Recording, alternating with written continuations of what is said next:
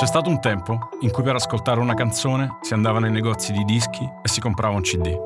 C'è stato un tempo in cui per sapere come stava un vecchio amico gli si scrivevano lunghe lettere e poi per settimane si aspettava la risposta. C'è stato un tempo in cui, per spegnere la luce, dovevamo alzarci e andare all'interruttore. Non potevamo chiedere a un assistente vocale di farlo per noi.